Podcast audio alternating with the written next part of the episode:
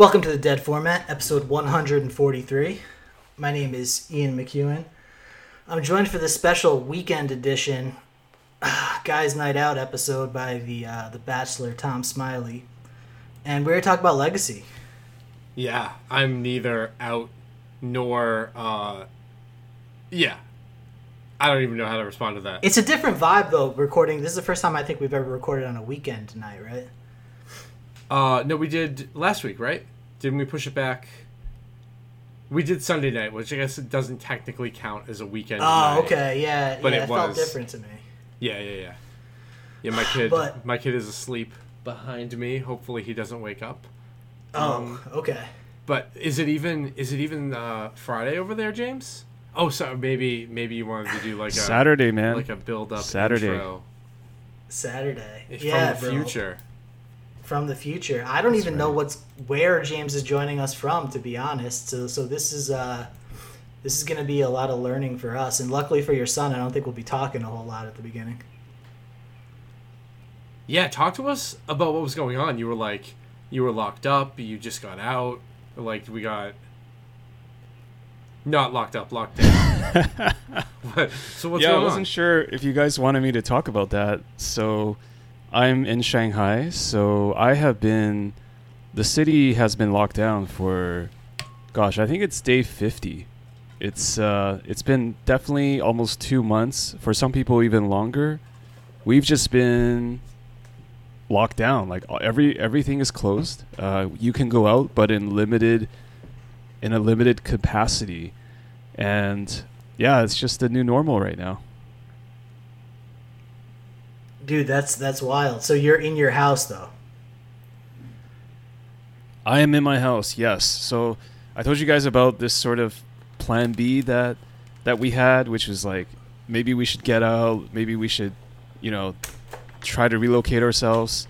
We did some cost benefit analysis and uh, decided right now it wasn't worth it. So yeah, still still in my house, still still in Shanghai at the moment. So you're talking about being worth it, and uh, you know I have a little experience living in the United States. So what do you do? You hire you hire like coyotes to smuggle you out or something? Is that? Oh no no no! It's all it's all legitimate. Not that the CCP is listening to this, but it's it's all like you basically just apply for a pass to so you can you have to declare okay if if you're gonna get out, you promise to never come. Well, I mean, you can promise, and they're not gonna let you back in until the loft, lockdown is lifted. So that's also one risk is that if the lockdown becomes indefinite, then we can't come back.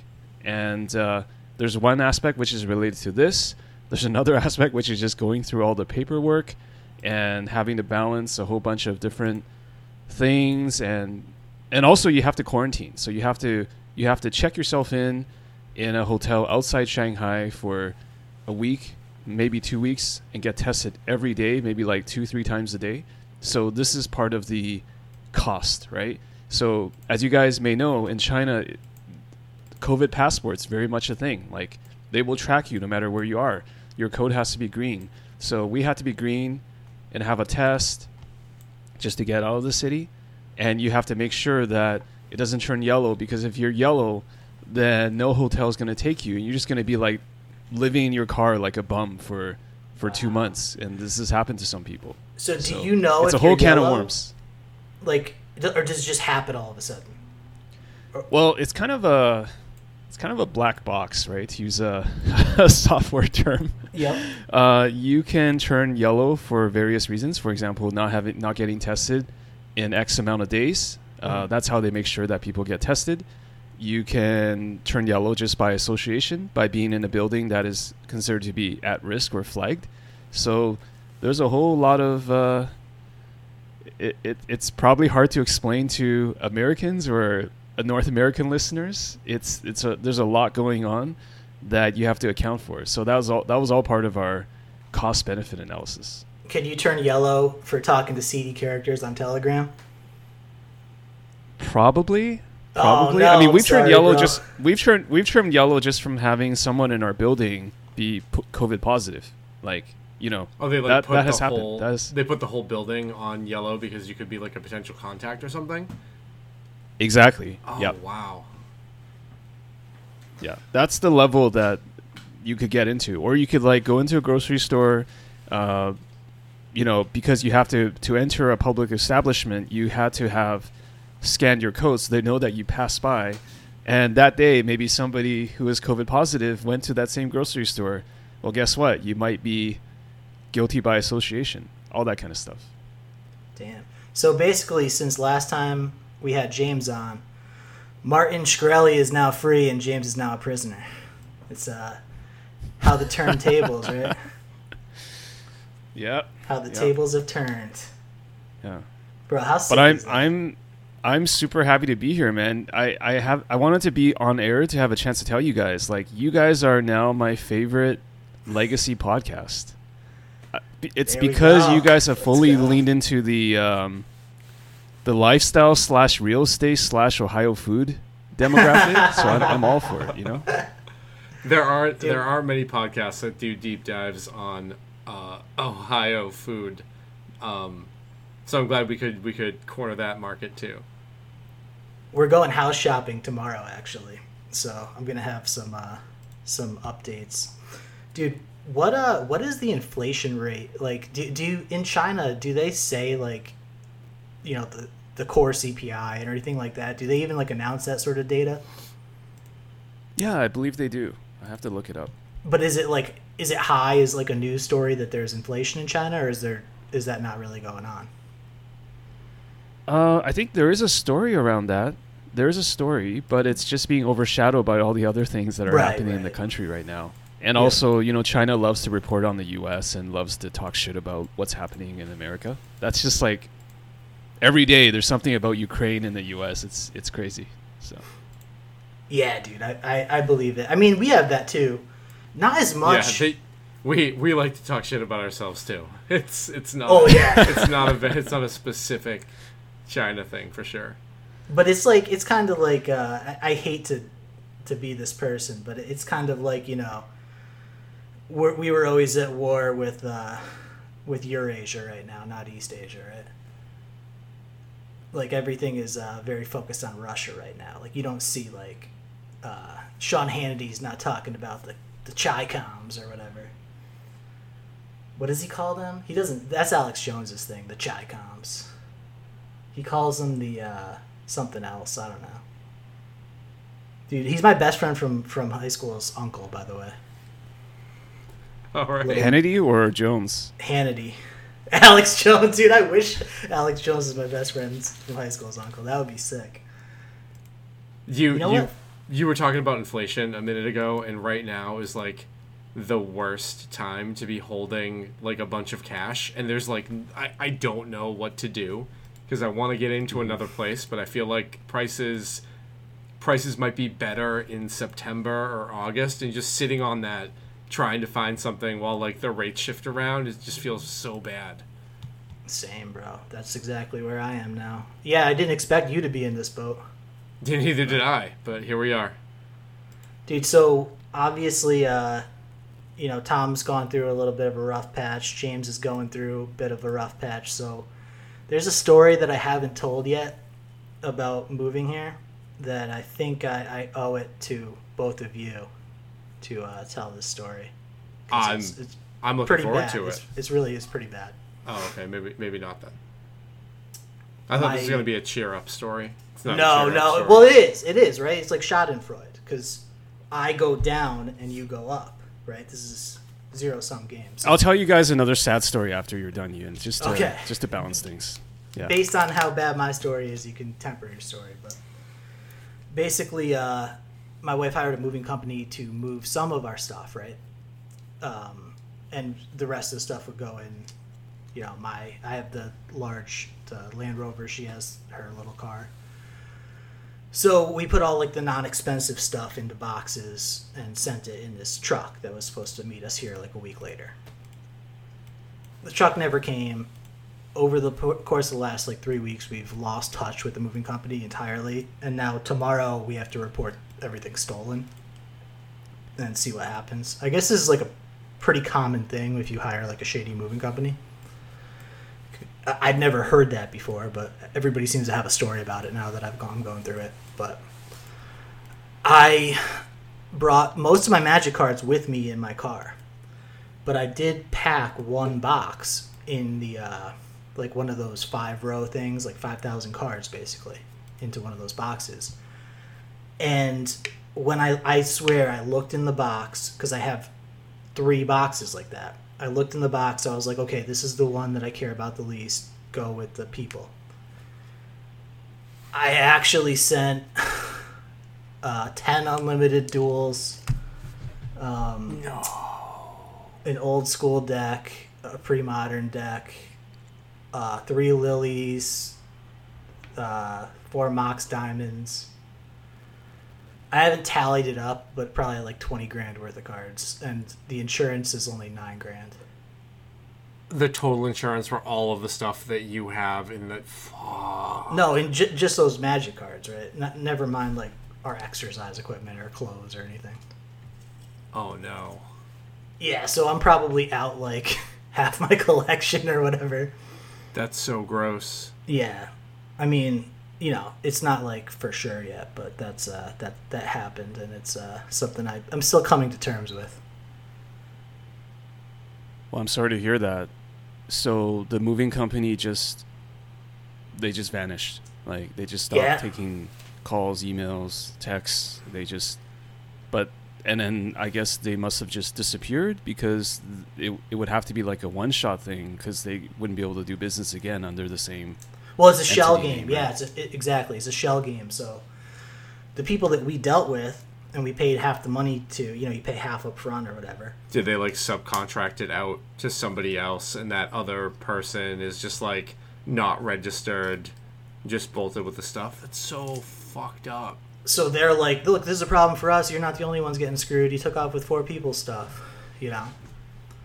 So like, our recourse is through them, where we'll be, you know, uh, reporting the property stolen on their behalf, right? Because they they're contracting the person, but they don't actually have it anymore. They they could. I mean, they could have just looked at it and been like, okay, this is worth more than nine grand. We're gonna fence it, right?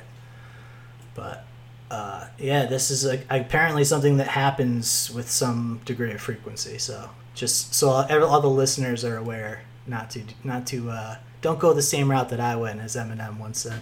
Now my my sister and her husband are moving from um, from Ohio to Utah, and they're doing it in two two moves too, and it's moving like packing and moving companies from both of them. Uh, but their stuff isn't scheduled to get there until like two or three weeks from now. So I hope I hope nothing happens with that. That's that's insane.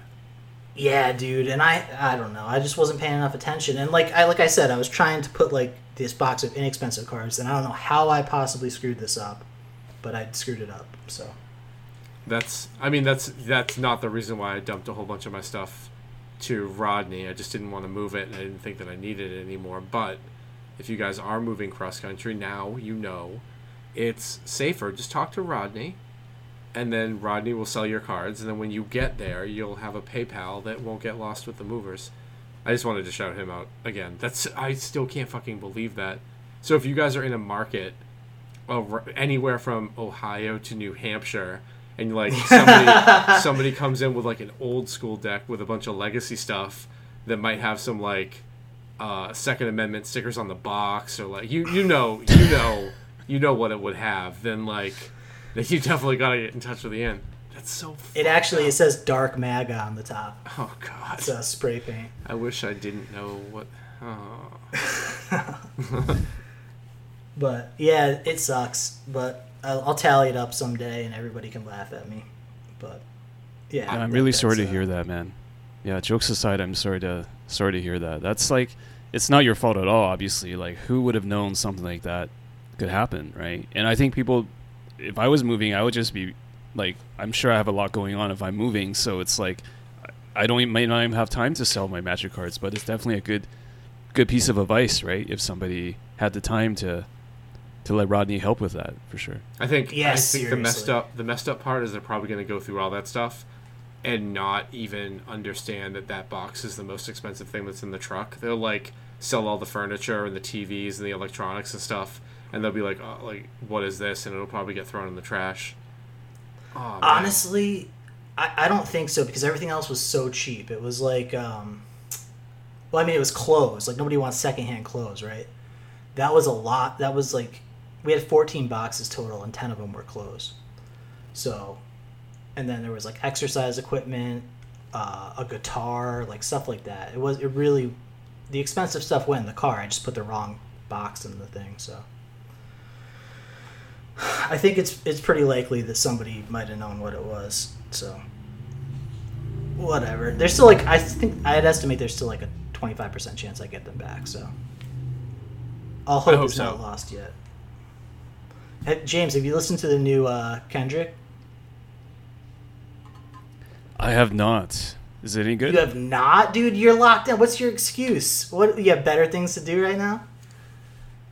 I I I yeah, I just totally totally dropped my radar. I was yeah, it's good, right? I got to get get on But- that. Weren't you like a hip hop head? I thought you were. Am I, I, could, I could be wrong. I don't know. I am. I just I, it's just uh yeah, it's okay, so here's the thing, right? Recently with the lockdown, I'm going to sound very privileged now. It's like you know, before we had some help to do housework and things like that. Now I'm doing like, you know, 3 4 hours of housework a day. I have to literally I have to actually wash my own dishes. and Oh, and you know. I've just gotten really into I've just gotten really into the podcast stuff, right? Because like you always want to listen to something because all this stuff, like who loves doing chores? It's just super monotonous and it, and so I the whole even though I have Spotify for all the podcasts, I just somehow like miss the new music new music stuff and uh, uh, you know I was working on some um, uh, some Ukrainian based projects just recently and so I got it into started getting into um, Ukrainian music and all this kind of stuff too. And so I this whole uh, Kendrick stuff just uh, yeah, it just wasn't on my radar. So. Yo, how much time did you spend editing this Ukrainian life? it's probably about 30 hours and it was about 15 hours to do the interviews themselves because it was like around a dozen people had to edit it down and maybe 5 hours or so for getting feedback from friends and collecting that and putting it back in. So I'd say about like 50 50 to 60 in total. Holy shit. How much feedback have you gotten? I mean, that was incredible, bro. What you did with that, like, like you know, the editing. I mean, the, the idea for the project, first of all, and the interviews and everything were great, but the editing specifically stood out to me as being like a, on a different plane for typical magic stuff. You know. Yeah, I so I got some pretty good feedback. There were like basically I tried to signal boost by getting some magic influencers to try to listen to it ahead of time. Um, you know, people like you, people like uh, Saffron Olive and uh, and uh, various people in the magic community, and they were very supportive. So that way, when I when I uh, when I release the episode, I try to make sure that as many people could listen to as possible. Uh, I did a subreddit thread. It got locked right away because the the Magic redditors didn't want to deal with anything remotely political, but they left it there so people could still see the link, right? Oh, and okay. um, but yeah, but most importantly, so it was upvoted, but but you can't comment on it, right? Which is fine. Uh, but I think most importantly, the Ukrainian Magic community really appreciated it. Now, I'm not I'm not gonna assume that it's a huge community. It's not because you know, like just by talking to them, I, I know it's not a huge community. But I I think for this kind of thing, it was more like I felt important to just get it out there, even if like one person listened to it that learned something. To me, that's still kind of worth it. So I don't I don't kind of do this thing just based on thinking like what's the ROI? Like okay, how many Yeah, listens am for I going sure. to get? I mean, it was it's pretty decent, but I mean, I'm not gonna lie. Like, um, you know, a week later or maybe recently, people started talking about some random small thing like you know vaccination requirements at SCG Con. and that's there was like you know 50 times more stuff about that than this Ukrainian life. And am I bitter? Kinda, but you know that's that's just the way it is, right? People just care about what's going on in their own backyard. They don't give two shits about what's going on in, in their another country.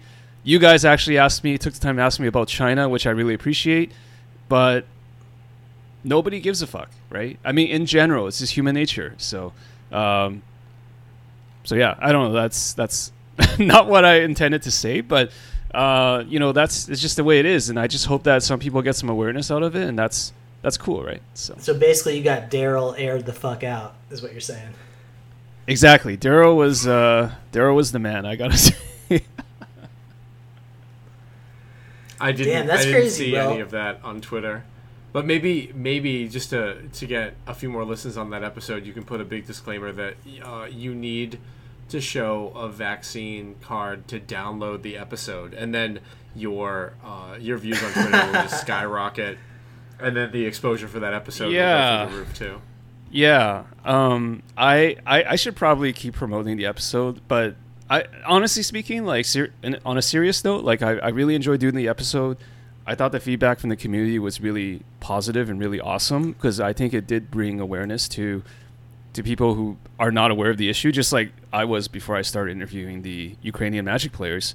And um, I've got another I've got another dilemma. So uh, this is a little inside baseball. So I actually interviewed Pete Hoefling um, a few weeks ago, and um, you know, president of SCG, and he's still in my editing queue. And uh, we're gonna we're Pete and I are gonna have to figure this out because I think we're gonna record a, a new addendum addressing the the recent stuff. I was like just freaking out, like, am I gonna release this episode? And you know, I think we probably have to address the uh, the elephant in the room. So Pete has uh, agreed to do it. He's probably gonna issue his. Statement on Humans of Magic. We'll get it out hopefully soon. That's So- Let's go. Finding a way to cash in on that. I like it. I mean, I if by cashing in, you mean getting my podcast canceled? Sure. Bro, that's a great point, though. I, I didn't think about that that you made about like doing it for them.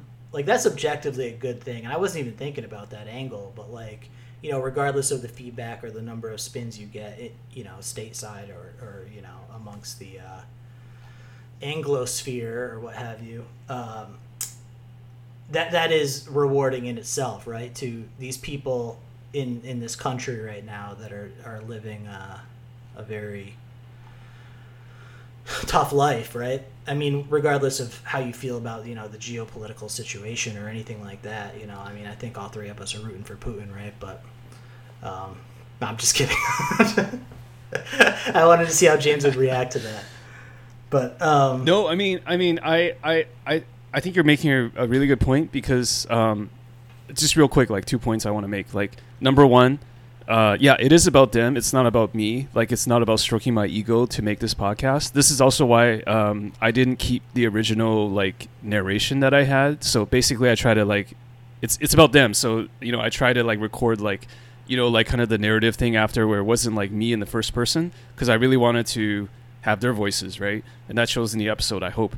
And secondly, I tried to make the episode without any geopolitical comment of my own because I think the episode should be listenable regardless of whether you believe this is like about NATO containment or it's about, you know, denazifying the country or it's about what the US narrative wants you to believe. Like it's just about people that are living it and suffering. Just like how, you know, I'm locked down, it's not great. I'm not making a commentary on um, is it good or bad? Uh, in the same way, I think Ukrainian Magic players are suffering, or Ukrainians are suffering. It has nothing to do with, you know, what's right or wrong. And and as you know, Ian, like we've talked about a lot of stuff over the years. It's like most of the stuff is gray. So it's it's just about their lived experience, right? So that's what I want to say. No, that's awesome, bro. That that's very well put, I think, and it's a very commendable thing you've done. So, hopefully, uh, you know, hopefully, all the people that you interviewed, things go well for them. Staying, you know, they uh, stay safe.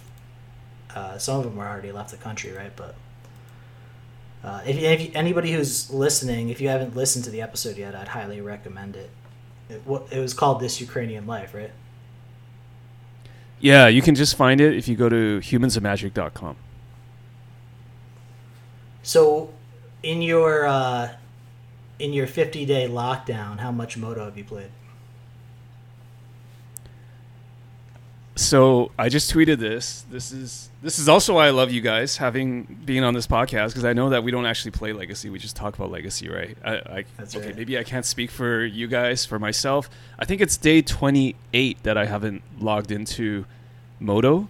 So I I kind of I missed out on getting the Ledger Shredders for my Delver deck, uh, and I think they're what like thirty or forty ticks now. So I'm just like, let's wait for the thing to go down a little bit. Uh, yeah, so it's been 30 days. Uh, I was playing a little bit when the lockdown started. I played a little bit of Modern, played a little bit of uh, Legacy, but I just uh, haven't been playing as much recently. How about you guys? I'm playing Sunday in a team event. Uh, TJ's was supposed to have one, but they switched the schedule of their event so it wouldn't conflict with the one that I'm going to. I got reached out to um, by by a listener actually, um, Tony uh, Tony Del Prete and um, Andrew Mag had a teammate drop out, and they were like, "Hey, like, do you do you do you want to play? We have like an open spot." So I switched my schedule around to be able to play, and they like it's so it's Team Unified Legacy, so uh, I can basically play anything blue that doesn't have Wasteland. So they were like like we have the the um, Sharknado Jeskai control build, and I like talked about it for a while, and I finally let them convince me to play like a very mediocre, bad Jeskai Stoneblade deck, um, because I'm gonna enjoy playing it more than the uh, than the um, the control version. But we'll see what happens on Sunday. I like I definitely haven't played a ton, and I haven't logged into Moto uh, more recently than you have. Um, I've just been playing in paper when I can. I mean, Where paper's is that always going to be Tom? better. Uh, that's it. Uh, ELD. Um, uh, it's at ELD. Yeah. I can't remember the store name, but yeah. Uh, is it in Bellingham? Somewhere. Somewhere. Something like that, yeah. Yeah. Somewhere Pat Uglo esque. Yes, in in Pat's home area, sort of like the the bog between the Pike and, and Rhode Island, somewhere somewhere down there. It's the tri-state Not area, right? land. Now, Like, is that because stone someone here is already playing D&T Yeah. that Oh, so somebody. So my team is playing Ruby Storm, lands, and then whatever I want to do. So it wasn't Yeah, D and T Tony. that one So of the he really likes played. that deck, huh? Yeah, he's done. He's done really well with it. Like he top eighted Online, the, uh, yeah. Uh, Oh yeah, well he top eighted online. He top eighted the asterisk event um, that we don't want to talk about at the store that we don't want to talk about. Oh, gotcha. um, uh, and uh, yeah, he's been doing well with it. So uh, we'll we'll see we'll see how this goes. oh, that's sick. Yeah, Any, uh, yeah, any legacy is, is better than uh, better than nothing. That's sick. I didn't realize that Tony listened to this uh, podcast. yeah, he does actually. With the you know how SoundCloud has that like you can see who's listening. It's kind of like creepy tracking, but he's he's right up there now. Oh, right, right, right. next to right next to Teabag Tom. Oh, sick. it's always uh, it's always weird when you find out like good you know good players are listening. It's always uncomfortable, but I hope you do well, man. That's that's uh, that's pretty cool. Yeah, I'm sure we'll talk about it next week. But that's that's my contribution. I get to I get to play Stoneblade and come back and be like, well, so Stoneblade Stoneblade might not be super super great in position, but here's what I did because I played Paper Legacy for a long time and most people don't. So there you go. Bro, if I was playing a Paper Legacy event this weekend, You wouldn't I be playing Mox would- Diamond. Oh. Uh, Yeah, I have Sorry. limited card availability. Sorry. I have card availability issues right now, but no, what uh, what do you think you would play? The, you remember you played against that Pox deck in um at, at the Legacy Pit. I do. Like the I got I got a shout. Hogak deck. I got a shout out uh, because we talked about that last week, and uh, he the the player of that deck actually reached out to me, and I was like, I just hope I dodge Pox in uh, in the next Legacy Pit event. And he's like, you know what? Most of the people in that Discord are from the area, so so good luck.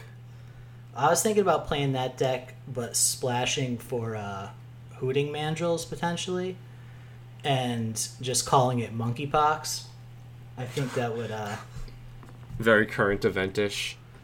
yeah, I think that that would be worth it because you know I'm not going to do well, so I might as well have fun. I don't know. It just popped in my head, bro. I got that was, that was fucking corny joke, but I thought. hey, you I might thought, as well make a statement, right? Yeah, I thought you were going somewhere serious with that for sure. I was like, oh, all right. I guess it's already splashing green, and Mandrills is an efficient threat. I didn't. I didn't see that coming. I should have. I should have, but I didn't. nah, I didn't. dude, Angler's already there. So James, you listened to that All In podcast? I did. I did. Uh, have you listened to the full episode? No, I got through like maybe 50 minutes or so. Okay. Uh, is there Yeah, it was anything pretty good in the- interesting. in the second half? Anything worth worth listening to? Honestly, the non-Twitter stuff was better. So it it was a Okay. lot of Elon talking about Tesla and how he constructs the company and how it's like actually five or six companies in one. He Yeah. talked trash about one of his co-founders who I didn't know. I guess they tried to sue him or something. So he he started going off on that stuff. That was that stuff was hilarious. So I I loved all the non-Twitter stuff. But I but it, it's so um it's so fitting, right? It's like they, they I guess the hot topic is to ask Elon about Twitter, but then you you remember that okay, this guy is actually working on a lot more important things than trying to buy Twitter right now, which is um it's a good listen. Yeah. Yeah, absolutely. He's working on uh, obviously Tesla. He's working on uh, you know getting people to Mars. He's working on flight attendants. He's a busy guy. There, there's a really funny thing, and I, I, you have to listen for yourself. But there's a really funny segment where Jay Cal, Jason Calacanis, the host, asks him about like, so how is it that Twitter uh, doesn't know how many bots Yeah, yeah. are on their platform. And Elon's like, well, I try to ask them, but they said it's too difficult to explain. Like, it's too hard to figure out. And Jay Cal was just like, apparently, it's easier to, like, get to Mars than to figure out how many bots are on Yeah. Twitter. And I thought that was fucking hilarious. Yeah, there were some great lines in there for sure. I think uh you know, that that whole thing is obviously very interesting. I think that he's sort of a liability on like a live wire podcast like that compared to like, you know, written when he can when he can craft his message. Because I felt like he's he's sort of autistic, right? He's he's he's he's very deliberate when he speaks, right? He's sort of like um you know, he's Elon. He's Elon. He, I, I don't know. I, I mean, maybe Asperger. I don't know what his technical diagnosis is, but like, you could tell when when he's avoiding a topic. That's what I found most interesting about the podcast is like where he would steer when he would start to panic and stutter and steer away from certain things. So like after that, I really don't think he's buying Twitter. Like just based on his answers, his cadence, like his his how he spoke.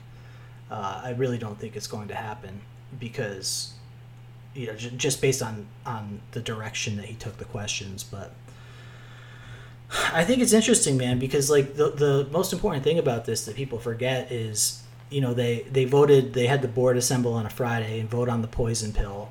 Vanguard, State Street, and BlackRock each got double digit stakes in the company that week. So they, they basically had him locked out entirely. And then over the weekend, they're just like, oh, hey, you can buy Twitter, no problem. So, like, what happened that weekend? Did he say, oh, hey, I'm not actually going to buy it? You know, did he, did, did, did, did it leak to them, to the board, through like some third party? Oh, this is what Elon's planning. He's to do this and that and this, you know?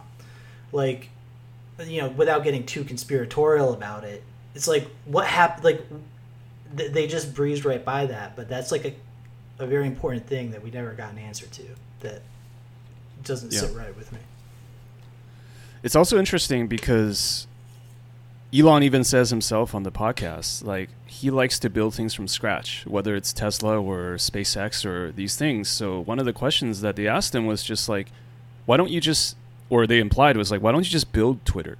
Like, why do you need to spend sixty something billion dollars to and deal with this shit to to buy it, right? Because his his track record has really not been about acquisitions, and uh, I don't think he had a good answer for that. He just kind of then went off and and segued into Tesla because I guess he wanted to, like you said, kind of maybe avoid the the question, right, or the implications. So.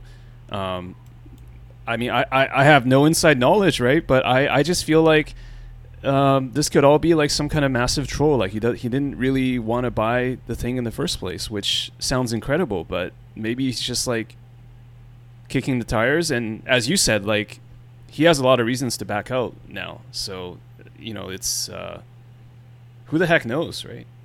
Yeah. Yeah, and he might even like. Some people have talked about, you know, the the, the other side of the conspiracy, which is like uh, the the Jerry Me heads out there. He's buying Twitter so he doesn't get kicked off Twitter, right? That that sort of uh, conspiracy about it. Like he's using Twitter to pump stocks, like pump crypto schemes, and, and he just doesn't doesn't want to lose his golden egg. His, his his you know Twitter's his his golden goose that lays his golden eggs, and he doesn't want to get banned. And uh, you know, I hate to admit it, but like with this acquisition, this ongoing acquisition, and then the potential fallout from that, he could have like a a pretty huge suit on you know against Twitter if he does get banned in the future. So like there is you know I don't really buy into that side of it, but there is a lot of ammo in that gun at, at the moment. You know, speaking of Jerry, a lot of ammo in the gun. By the way, how's Jerry doing? Has he did he end up eating those underground seas or what? Bro, he's gone off the deep end. He's he's holed up in his room with uh, Kar 98 right now. I'm not even We get, kidding. we get daily we get I- daily pictures of daily, daily fine pictures. finds from stores where he's like, "Look, this is like this is ammo from 1948. Take a look at this compared to what what we have today." I don't I don't know what happened. What is it? The, is it the girlfriend or what? What happened there? Yeah, bro. He's he, you know he's got the the place with the girlfriend now, and his nesting instinct kicked in. All of a sudden, he uh he realized like Stock uh, up. Yeah, he's got something to defend, and uh, he's defending it. He's defending it very well. I'm proud of him. He's uh he's really. I just really uh, I was just listening to I was just listening to Julian's podcast. Like the they just had a new episode, and they talked about how Jerry made some sort of bet that a card would be or not be Oh, the playable, blue- the blue and he would give them a lot of money. And it's like they weren't even Julian wasn't even participating in the bet. It was like a one-sided bet. Like what what was that about? They were kind of vague about it. Do you guys know about that? Oh, that was Was it court that of was probably like court a of year and a half, or two it years ago, right? Yeah, I don't. I I, have no haven't idea. followed the specifics of it, but like Hackbert, I think it was, um, and maybe somebody else. Um, I think maybe Josh Persh. Uh, yeah, I think it was Pershbacher was um, talking to me about it maybe like six months ago or so. Like every time that that card ends up in a top eight, because it's a good sideboard card, right? Like it's it's what we thought it would be. It's sort of like a planeswalker. I think with with prismatic uh, ending around, it probably has gone down in, in playability, but um, you know by a small amount maybe. But yeah, basically he said that this card's garbage, you know, and other people felt differently, and he, you know, you know how Jerry gets, right? Like we've all been in arguments with Jerry. Well, Court of Cunning was like when I when I was playing more Legacy like six or seven months ago. Like it was actually in the top eight of like online yeah. Legacy challenges, right? Like Mhm. it was pretty pretty big at that time. Yeah, for sure. I mean, especially uh, in that late Oko meta, it was it was big there with um, you know, because it, it was like an enchantment, like with the, carpet of flowers, like four color decks. It was like, you know, even two sideboards sometimes I would see. So Yeah. I don't know, man. Like, I, I, I don't know anything other than what I've said so far, but that's pretty hilarious if he owes somebody two underground seas now. Is that what you think it is, James? I I have no idea. Like I just I just randomly heard this. I thought the underground season eating it was like some earlier bet and not this one, but I I could be wrong. Like uh, Oh, you're Yeah, talking no about idea. physically. Oh, you're yes, dude. Now I remember. That He's was ta- way back, right? That was way back. eating them. Yeah, so there was like two things, right? He was talking. he he bet he would eat his Yeah, underground yeah, seas yeah. if something happened. And then recently I just heard like, okay, it's actually a money wager, not eating underground seas. But I'm just like like, wow, Jerry seems very uh very confident with the called shots and stuff, so Yeah, you give, A you lot. give a guy a firearm. Yeah, a lot more confident with the shots with all the ammo he's sitting on for sure. Yeah. yeah, dude. I, I was I thought you meant eat like financially speaking. No, I meant literally underground seas. Bro, is that a Celtic shirt by the way? No, no, no. I'm I, fuck, man. I, I'm not. I don't support the Celtics. I mean, Boston fans are just Uh, insufferable, right, Tom? Well, actually, No, You're this a is Bulls a fan. this is a Coyote Hills. It's it's a it's a half marathon I ran like in 2014. Yeah, I'm a Bulls fan. I'm a diehard Bulls fan. So I'm still watching the playoffs Yeah. because I love basketball, not like these um, casual fans. But uh, but you know, I, I'm not a huge fan of the Celtics. But I I, do, I have watched every game. But uh, uh, just just out of my love for basketball, basically. I'm I, I hate to admit this, but I'm becoming a fan. Like, how could you not like Pritchard and Smart? You know, and Horford. I like I like I've always liked Horford, but You Like, said Smart's your Pritchard is favorite so- player, right? That was before Pritchard went off. Though we recorded the night before Pritchard went off that night. So yeah, Pritchard's my definitely my favorite now. hopefully, But I don't hopefully know. everybody stays out of COVID protocol and the Celtics can take care of the Heat. This is like, this is a really nice run. We've been waiting. Uh, Yeah. yeah, we've been waiting for a while. Yo, Jimmy Butler is so good now. Like, what the fuck happened with him? What's he on? I mean, he was he was always good, right? He was always a good He player. was yeah, never he was like, like an MVP yeah. kind of. yeah, player. he was just never like the guy um, until he got into the situation in Miami, right? So Like he looks like. Jamie Foxx. He plays like Michael Jordan. He's basically just fucking, you know, unstoppable. oh, I'm yeah, I'm. He's got a lot of history too. I mean, like I think he went off against the Sixers because I mean they they basically decided not to not to keep him. Um, my own thing with Jimmy goes way back because he was a bull for a long time.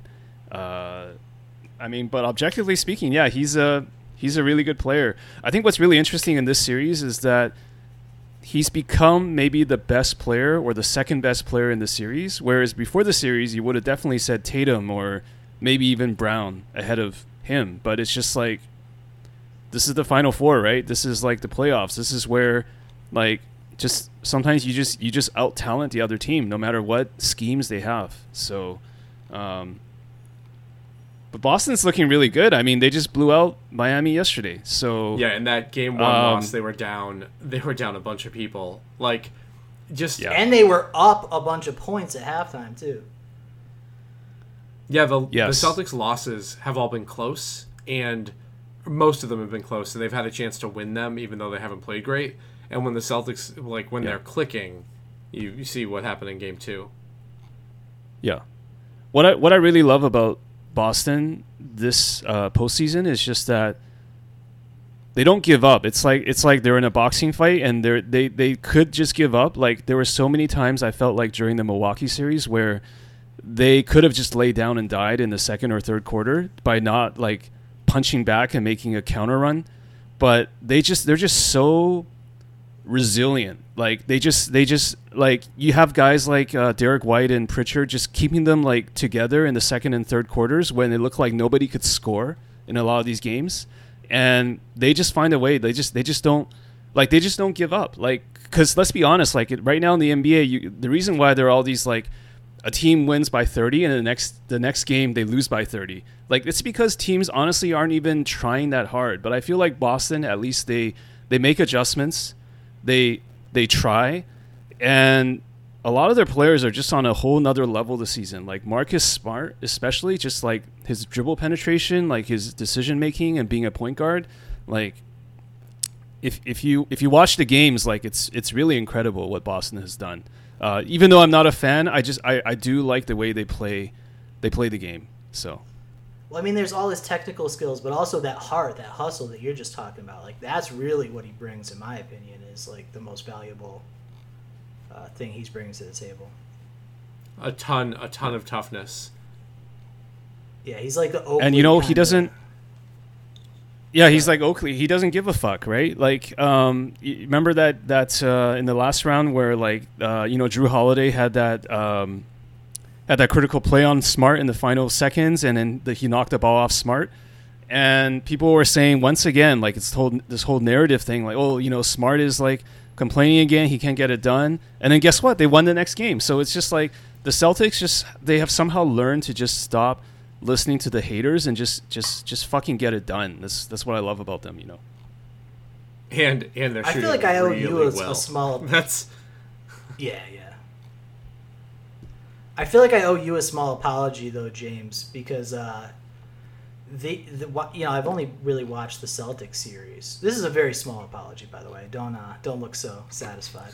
But the uh, the Celtics basically, uh, or the NBA, I should say, pretty good. You know, I mean, like the the product is a lot better than I was giving it credit for. I was, you know, my opinions were were accurate but dated, right? Like I I was speaking about the NBA, you know, between 15 and, and 10 years ago really is when I pretty much stopped paying close attention to it. But the officiating is like so much better. I mean, it was basically fixed at that point, and it, it's like so legitimate now. uh, I I don't know. Watching watching the Celtics games, if you're like, yeah, the refereeing is outstanding. I don't know what you're smoking. But playoff I mean, playoff that- basketball dude- is different than regular season basketball. This is the this and is like officiating basketball is not easy, bro. Like, I mean, I, I would be horrible at it. Maybe you, you probably have more experience with it, Tom. Maybe you don't feel that's the same I do, but Well, I mean, it's it's a I- thankless job, right? And if you if nobody's talking about you, that means you did okay. But there, I mean, there it, it's it's so hard to officiate. Uh, I don't know players like Giannis, like who take Oh, dude. super Oh, my aggressive God. moves to the hoop He's to so clear fucking out. So if you talk about the Milwaukee series, right? Like how like when when do you call an offensive foul? How do you call that both ways? Like I Yeah. I don't know whether or not I could have officiated that, but watching that series and seeing some plays where like uh, it's an offensive foul on Tatum, but Giannis can Yep. can knock somebody over like very clearly, Yep. and they they reverse the call and give the Bucks a ball, but it doesn't matter. They won that Yeah. series, but the officiating Yeah. is always kind of sketchy in basketball because of that. It is really hard, um, and uh, I don't know. I don't think it's fixed fixed, but it hasn't been hasn't been perfect. I've never thought that a series was fixed, right? Like, you know, oh, the Bulls are going to win this series. The Lakers are, are going to It the just finals. You know, always it in- always seems like they want to stretch it out. The each series Ex- out like till game seven. Yeah. That's what they were doing, in my opinion. Yeah. But uh, Giannis, dude, he has this fucking move that drives me crazy. When when he's going in, when he when he's like committing to driving, and he he'll pivot. He'll he'll take like a hop with both feet, and he'll like he'll have the ball in both hands, but he'll like put it on the floor like he's dribbling, and then he'll just basically like pretend he dribbled and then go in, and he'll end up taking like four steps basically. And I would just watch that, and I'd just be like, how can you? How can you hmm. officiate this? You know, like No, it, it's, It's- it's four a- it's, it's four a steps mess. It's plus Yeah, four steps plus clearing out with the offhand and Yeah. shouldering like drop step shouldering your opponent to bullet like to push them back. And when Yeah. you're that big and that long, like you just you can't defend that. it's water polo. He's playing water polo.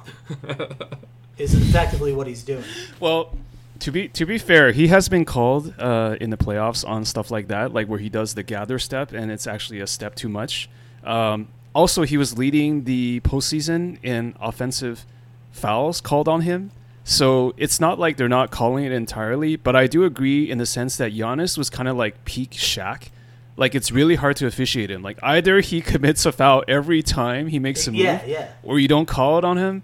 It it's basically what that's basically like um, the philosophy of the um, and he knows it too. He's a smart guy. Like it's a philosophy of the '90s Knicks, right? It's like either you call a foul on us like every literally every second, or you swallow the whistle. And then Pat Riley and the the Knicks figure it out. Like let's just let's just brutalize them, right? And uh, he he's he's kind of like worked out like how to get not how to work the refs. It's uh, yeah, I guess this is actually an anti-officiating statement, but uh, yeah, but it's it's hard to it's hard. Like either you call it all the time, or even like back in the day when AI was like carrying the ball every time. Like, do you call that every time, or do you just never call it? I guess they just never called it, right? Ne- never call it on a player with a contract like that. No. But at least peak Shaq like started deep post, and it was just a drop step, and he's there. Giannis, Giannis is driving from like from beyond the three point line. He'll make that move in the paint, but like there's a lot more stuff going Yeah. on than just uh than just playing the post. Yeah.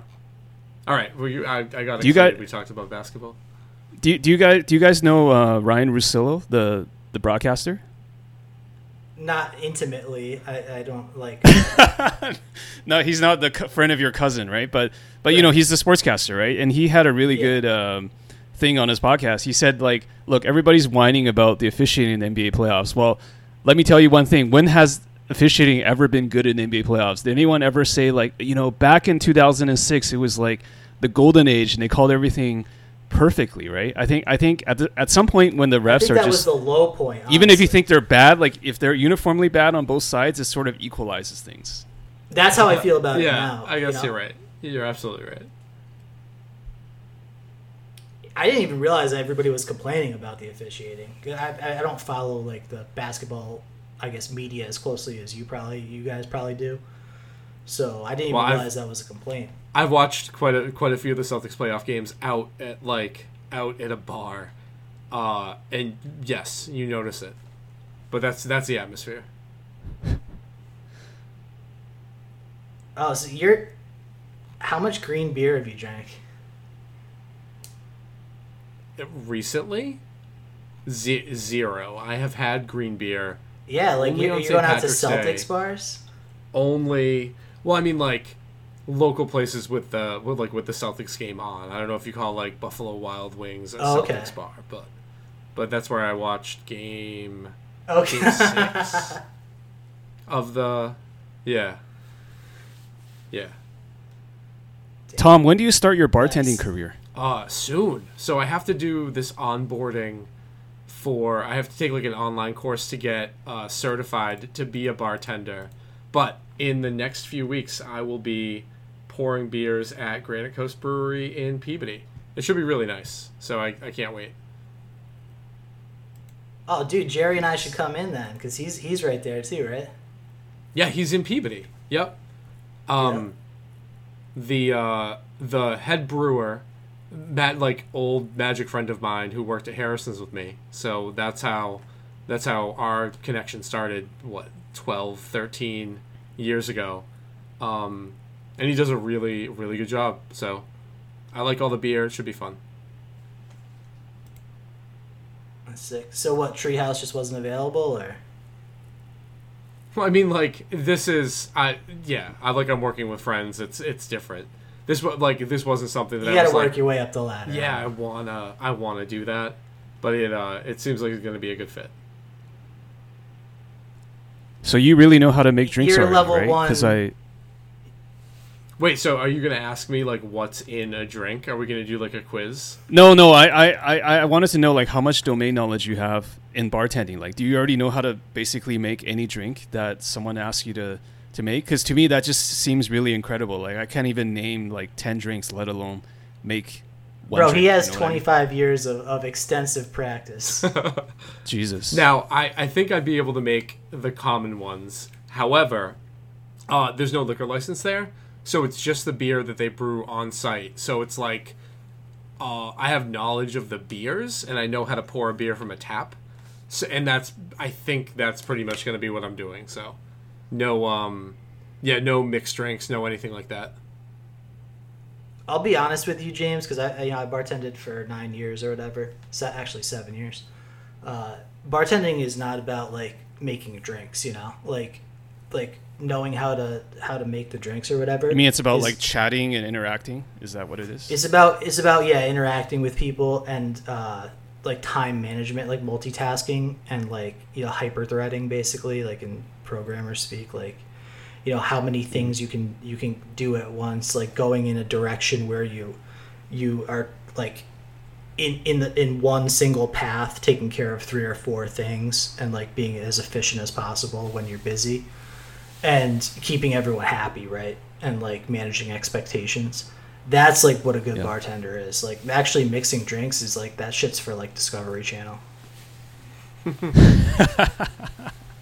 I, Yeah, I find like, this whole thing like super the- mysterious because like as a customer I'll be sitting at a bar and and they'll be asking me like you know hey how's how are things going? And then like uh, they'll be like 17 minutes they ask me and then like 21 minutes later they ask me I'm just like what is going on here? Like like what sort of internal system do they have? And there seems to be like a, a logic that I don't understand so. Bro, you're not sitting at any bars right now. Is that a bar behind you actually? No no what is this that, a grand uh, piano? This is a piano. We we don't like. This is uh my my wife plays It the is. piano, so uh, she's yeah yeah. Do you do you Oh, guys that's play? Because I, bro. I don't know how to play the piano. Yeah. I love messing with pianos. I'm not good. I'm not a good player, but I love playing them. I'd love to have one someday. We we have one here, but I do uh, not play. after the Tesla. Yeah. Uh, so I feel like we talked enough legacy at this point. You guys uh, have anything else? Anything you every want to we, add? we talk about magic every other week. We're still doing an episode every week, but it's only magic every other week. You know, we don't want to develop. I'm so that- sorry that I let you guys down.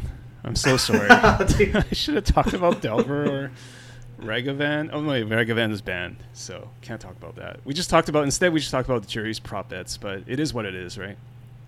Yeah, no, absolutely. I mean, dude, this was a vibing episode. It was always going to be that. So, I think uh, our listeners won't be disappointed.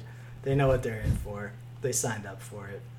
I hope I'm not getting your listeners to cancel their Patreon. That would be really bad. So apologies in advance. No, I think we Yeah, did shout that out to- by by not releasing an episode for like a year. so this, yep, that's uh, we'll take full responsibility for that. I wanted to real quick. I wanted to shout out John Hannon if he's still listening because or Fannin if he's still listening uh, at this late hour because uh, he's the the one who I was giving shit about Cleveland food, and he took that that comment I made last week a little too personally. So I felt I felt bad about It's that. like the it's like the Michael Jordan meme, and I took that personally, right? Yeah. exactly. So yeah, I wanted to apologize. He's a really nice guy, and uh, I I didn't mean to for that to like come out as an attack. Uh, I just thought it was uh, a good time because we had Robert Wilson on the podcast. So, um, Look, Ian, you you can have you can have your apology, and that's I hope he hears that. But I just have to say this is not related to you. Your rationalization is completely correct. Um, you cannot judge a city's food just by their best restaurant that you Yeah. have to drive three hours to to get to. It's about the median or the average. That's that's really the point, and it's not personally directed at any particular city or state. That's just it's just what it is, right? yeah, dude, a hundred percent. Like you know, it, it's it, the median. I think is is the best or the mode. I guess maybe is what is what the food is, right? Like that's what the city is. Like yeah, maybe there's a great place, but like that that's not the, the city's food level. But I, I'm I'm blessed. I live in a Dover, New Hampshire is like uh, you know that's some Travel Channel shit. Discovery. Dude, Shanghai's probably Before up there, right? before we sign off, we definitely want to bump that. Wait, say it again. I said Shanghai's got to be up there, right? In terms of like world cuisine. Oh, it is. Yeah, yeah. You can get basically uh, any type of food here. Uh, well, pre-lockdown you could, but uh, once things get back to normal, sure. Dude, I heard that there's like a stigma in China now about eating uh, the more let shall we shall we say exotic animals. Is that true? Yeah, I mean, uh, I lived in Beijing and Shanghai, which are like very metropolitan urban cities, so you don't really run into some of the other stuff. But yeah, I mean, in, depending on where you are in China, yeah, you can before you could have more exotic exotic food or animals, let's just say, and that has certainly changed, especially after the pandemic. Damn. So if I want some uh, grilled pangolin, I'm gonna have to go out into the uh, way out into the countryside. Unfortunately, yes. Damn. But uh, just be the change you want to see in the world, right? Yeah. I think I'm, I might be going to Peru this summer. Actually. Not that's not China, but I am excited about that. It's first time leaving the country since 2015, I guess. So Good for you. I, I, I To- still hope to make just it to see, China. to just like tourist, or is there like a like a reason? No, my stepmom. My stepmom's Peruvian. Uh, her whole family's down there, and I'm the only one in my family who can speak Spanish, so they all know me and like me. Like they've all come to visit multiple times, so I know all of her family members, and you know, they, yeah. Hopefully, I'll I'll be uh, checking it out for the first time. So yeah, anything uh, anything you guys wanted to add before we before we wrap? No, just James. Thanks for coming on. I know that uh, we got to talk a lot about magic, but we got to talk about a lot more important stuff too, and that was fun. So thanks for thanks for giving us your perspective. That's like like crazy everything that's happening over there right now. I appreciate you guys having me on. I really enjoyed this. yeah, hopefully you don't get in trouble for you know associating with us. I'd hate to see you. Uh, he's gonna he's gonna hang up and he's gonna turn yellow. He's gonna he's gonna turn uh, orange, probably orange, dude. Is it? Well, I am already yellow, so that's not a problem. Oh, I'm sorry. I didn't mean to make let make light of it. It's okay. That's an American joke. I don't I don't give two shits about that. So- Oh, We don't have to cut that joke because Ian didn't make it. So- yeah. oh my god. God damn, dude! I did not see that coming at all. All right, I think that's a good place to wrap. Good night, guys.